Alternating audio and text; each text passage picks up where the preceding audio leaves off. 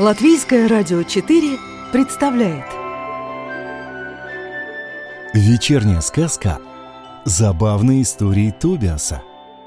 Автор Юрис Звиркстенш На русский язык перевел Владимир Новиков.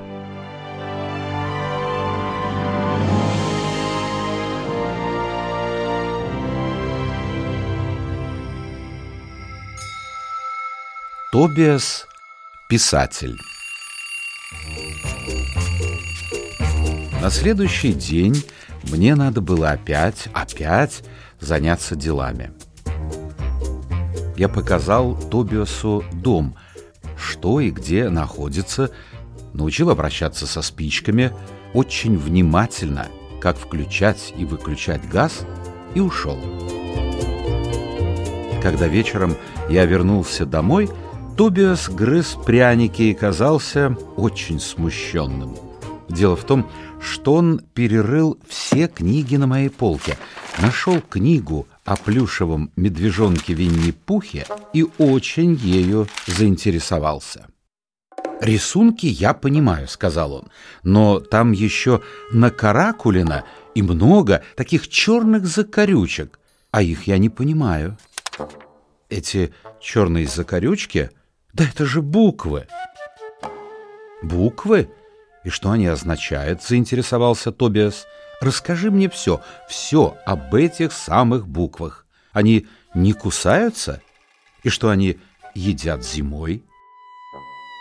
Я рассказал все, что знал о буквах, слогах, словах, а потом еще и прочел вслух пару страниц из книги.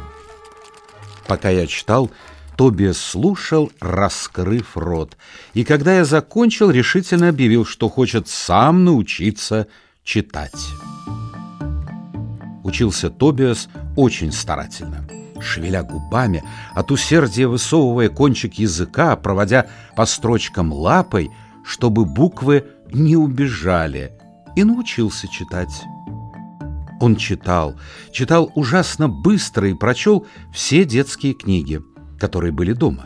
Книги Тува Янсен и Астрид Лингрен, сказки Ганса Кристиана Андерсона, Робинзона Круза Даниэля Дефо, повесть-сказку Эдуарда Успенского «Дядя Федор, пес и кот», всего Жюля Верна, Майн Рида, всю библиотеку Тиса записался сразу в три детские библиотеки. Перечитал разные энциклопедии, уговорил меня подписаться на журналы «Зилыта», «Эзис» и Курмейтес. Нередко я заставал его читающим под одеялом с фонариком. Как-то читая, он нечаянно заснул.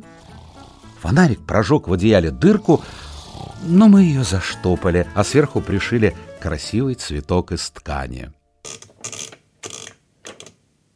Однажды утром, наблюдая через мое плечо, как я стучу по клавишам пишущей машинки и иногда высказывая довольно едкие замечания о моем творчестве, Тобиас объявил, что тоже решил стать писателем.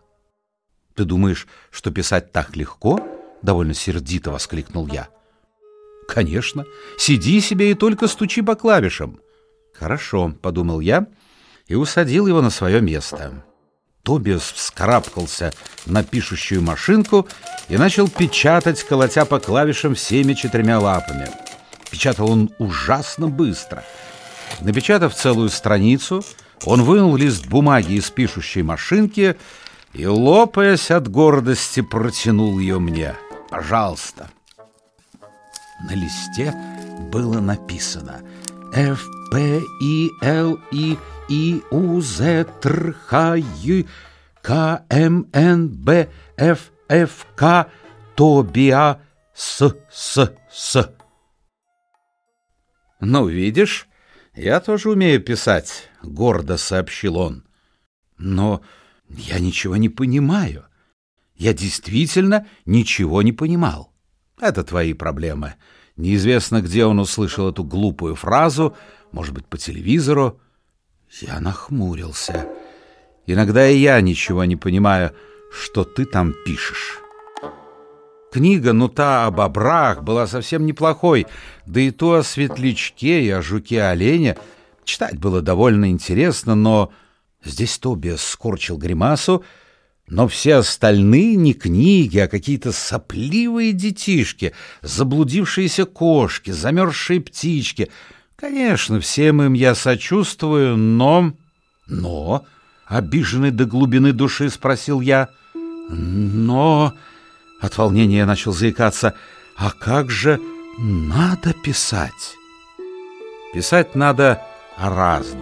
Забавно и весело так, чтобы было интересно читать, объявил Тобиас. Да, кстати, я решил написать книгу. И ты знаешь, как она будет называться? Забавные истории Тобиаса. Вот как. И верь или не верь, свою книжку Тобиас написал. Ту, которую ты сейчас читаешь.